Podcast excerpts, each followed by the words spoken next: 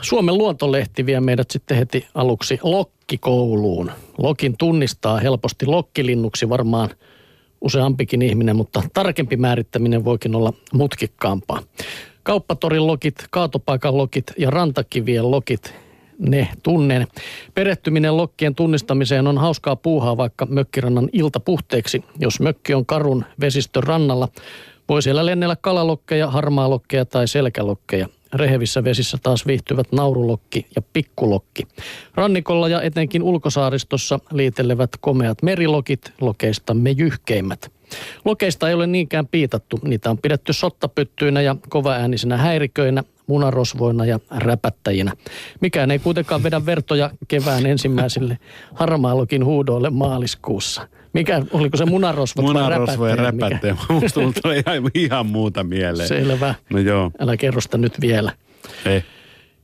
Taivaan sineä täplittävät lokit kuuluvat kesämaisemaan siinä, missä kuikka ja rantasipikin. Lokkien liitelyä ja taiturimaisia syöksyjä saaliskalan perään on ilo katsella ja monenkirjavaa kaklatusta opettavasta kuunnella. Tähän voi sanoa, että se olisi kiva katsella sitä, mutta minäkin siinä meidän piha- tai talojen välisellä pihalla niin lokit kun kaartelee, niin minä sitten parvekkeelta niille huutelen, että meri on tuolla päin, näytän sinne munkaan rantaan päin. No, no mutta hei, siis on täällä Ylenkin pihamaalla. Meillä on mm. välillä ovessakin lukee, että varo vihaista niin, lokkeja tai vihaisia tulee. lokkeja. Joo, mutta tämä ei niille kala sitten enää kelpaa, kun on lihapiirakkaa päässyt maistamaan ilmeisesti. Tai se on liian hankalaa hommaa sitten niin, sukellella sinne aika, aika, aika suomalainen tarina.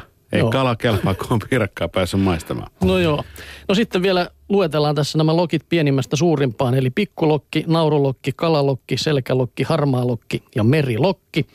Ja lintujen siipien sekä pään ja nokan väri ovat hyviä tuntomerkkejä. Jos lokin näkee seisoskelemassa, jalkojen väri on hyvä appu määrityksessä. Selkälokilla ja harmaalokilla on keltaiset jalat, kalalokilla kellan vihertävät, merilokilla vaalean punertavat ja pikkulokilla sekä naurulokilla selkeän punertavat. Nokka ja jalat saavat sitten lopullisen värinsä aikuisiellä. Aikuisen yksilön tunnistaa myös siiven kärjen väristä sekä ylä- ja alapuolen värikuvioista. Lokeilla on laaja äänivalikoima soidin, yhteys, kutsu ja varoitusääniä, jotka ovat myös hyviä tuntomerkkejä. Ja tässä vielä vinkataan, että lokkien ääniä, jos ei muuten kuule, niin voi käydä netissä kuuntelemassa suomenluonto.fi sivuilla, niin sieltä pääsee eteenpäin lokkien kirkunaa kuuntelemaan. Niin, niin. Ja se kyllähän se ilmeisesti on paljon puhuva kirkunaa no, sana, sitäkin sanan kuuluu, jälkeen. Joo, joo. Nekin niin aika myöhään valvovat ne lokit siinä pihayhteisössä. Mutta kyllä se keväällä ensimmäiset lokin äänähdykset tulee. Mäkin asun ihan oikeasti sisämaassa, mutta siitä on linnun tietä tuommoinen kuusi kilometriä jäteasemalle. Niin si- aina silloin täällä muutamat lokit käyvät pyörähtämässä tuossa kevään, kevään korvilla. Niin, niin kyllä se ihan, ihan mahtavaa. Mutta tiira on semmoinen, minkä mä tunnen, mutta noista lokeista mä en oikeastaan. Ja tiirankin. Niin, vaan... tässä ei nyt tiiroihin asti niin. vielä mentykään. Niin, no eikä on se, se jotain sukua kai sekin. Niin. Se on, se on tiira eikä lokki. Sen takia se varmasti menty. Hei, tota metsästyskalastuslehti, tämä tota, esittelee semmoisen paikan kalastajille Ruotsista, joka on aika vähän käytetty, mutta ainakin tämän lehden mukaan paratiisi. Ruotsin Lapissa sijaitseva Miekakin leiri on toiminut yhtäjaksoisesti 70-luvulta lähtien keskellä Luoktamavan saamelaisaluetta 30, 30 kilometriä Norjan rajalta itään. Lähellä olevaa Sarekin luonnonpuiston matkaa kertyy nipinapin 30 kilometriä. Tässä on oikeastaan niin ylistetty, että vaikeapääsyinen ylänköalue lähellä Norjan raja pitää sisällään ainutlaatuisen taimenkannan yli 20 järveä yli 10 kilometriä virtaavan koski, kilometriä virtaavaa koskivettä. Suomalaisilla aika tuntematon paikka, mutta ei ehkä tämä joutu jälkeen. No, 2100 no hehtaaria, kuuntele, 2100 hehtaaria kalastettavaa vettä, 8000 niin. hehtaaria omia metsästysmaita Ruotsin Lapissa, lyhyen matkan päässä toki vaikeakulkuisella ylännöllä. Metsästäjät, jos haluaa, niin sieltä löytyy riekkoja paljon ja jäniksiäkin paikoitelle runsaasti. Vaellusreittejä myös retkeilijälle löytyy 24 kilometriä. Ja toi nyt on niin kuin auki melkein ympäri vuoden.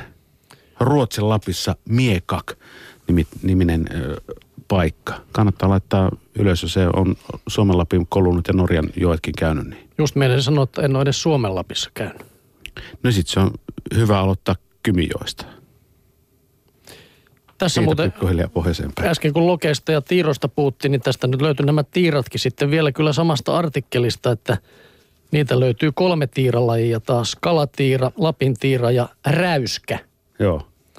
Ja ne muistuttaa sitten puvultaan hieman lokkia ja elää samantyyppisessä elinympäristössä, mutta tässä sanotaan näin somasti, että tiirat ovat kuitenkin sirompia kuin lokit. Onhan ne ihan äärimmäisen taitavia lentäjiä, semmoiset terävät siivet. Ja on kyllä lokitkin taitavia lentäjiä. Niin, mikä soi Lokki Joonaton oli aikoinaan hittikirja, mikä... On mikä muuten tuota edelleenkin. kertoo. On, On, on, onko vieläkin? on. Kyllä, Täytyisikin kyllä. lukea se uudestaan taas Niin, niin, se- kirjastosta. Niin, niin. Mä voin tuoda myöskin sulle lainaan. Noniin. Meillä sitä luetaan sekä, sekä kirjallisessa muodossa että äänikirjamuodossa. Että. Okay. erinomaista tavaraa. No siinä oli vinkkiä Ruotsin puolelle No. menoon. Tässä tulee vielä Mondolehdestä pyöräretkivinkkejä. Saaristolaiskyliä, tuoretta kalaa ja romanttisia majapaikkoja. Turun saaristoa kiertävä 250 kilometriä pitkä rengastie on Suomen hienoimpia matkailureittejä. Maasto on tasaista ja matka jatkuu välillä lossilla, että saa leputella jalkoja polkimilta. Ahvenanmaa on kuin tehty pyöräilyyn, tiet ovat hyvässä kunnossa ja Maarianhaminasta on helppo vuokrata pyörä. Voit kiertää koko saaren tai tehdä lyhyempiä päiväretkiä tarjolla saaristolaiselämää ja järkyttävän hyvää pannukakkua. Ja sitten järvimaisemia Suursaimaan kierros on pyöräilyreittien kuningatar. Vaativuudeltaan reitti sopii kaikille, vaikka vaativampiakin nousuja on. Osa matkasta taittuu etukäteen tilattavalla lossilla. 300, 362 kilometrin reitillä näkee Suomen suurimman vesistön saaret, rannat ja pikkukaupungit. Ja hämäläisiä kyliä nähdään sitten taas Turusta Hämeenlinnaan vievällä keskiaikaisella Hämeen härkätiellä. Pituutta reitillä on noin 170 kilometriä ja sen ajaa muutamassa päivässä. Tunnissa. Okei, sä oot kova, kova kaveri.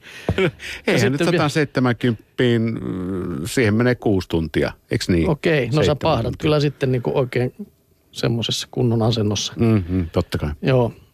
Ja vielä mainitaan Kuninkaan tie, mikä on vanha postireitti Turusta Viipuriin ja tuon matkan varrelle osuu ihania kesäkaupunkia, kuten Porvoo ja Tammisaari, joka on, jota pidän itse siinä yhtenä omista kaupungeistani Tammisaarta. Se on hieno. On hieno. Eihän ole pyöräilyreittejä, siis ainakin Uudellamaalla on, on valtavasti hienoja asfalttiteitä, missä pystyy pyöräilemään, nautiskelemaan polkupyöräilystä. Toki siellä on myös valtavasti moottoripyöräilijöitä, jotka haluavat mennä asfalttitietä, mutkaista asfalttitietä näkymättömiin, mutta kyllä sinne polkupyörätkin mahtuvat ja yllättävän hyvin vielä otetaan huomioon. Ja ei tarvitse mennä kovinkaan pitkälle saadakseen kilometriä alle, kun ne mutkittelee ja kiertää vaikka sitä omaa paikkaa. Sä oot selvästikin harrastanut tätä Joo, joo, joo, mm. kyllä, kyllä, totta kai. Ensi viikon tiistaina lähdetään ta- jälleen toimittajakollegoiden kanssa Lahdesta Jyväskylään polkemaan. All right. Perinteistä rallifillarin Onnea reittiä. matkaan. No niin, niin, siinä sitä tarvitaan. Ja pebantteenia ja, ja takapuoli. joo, joo. Kunnon vaipat housuihin.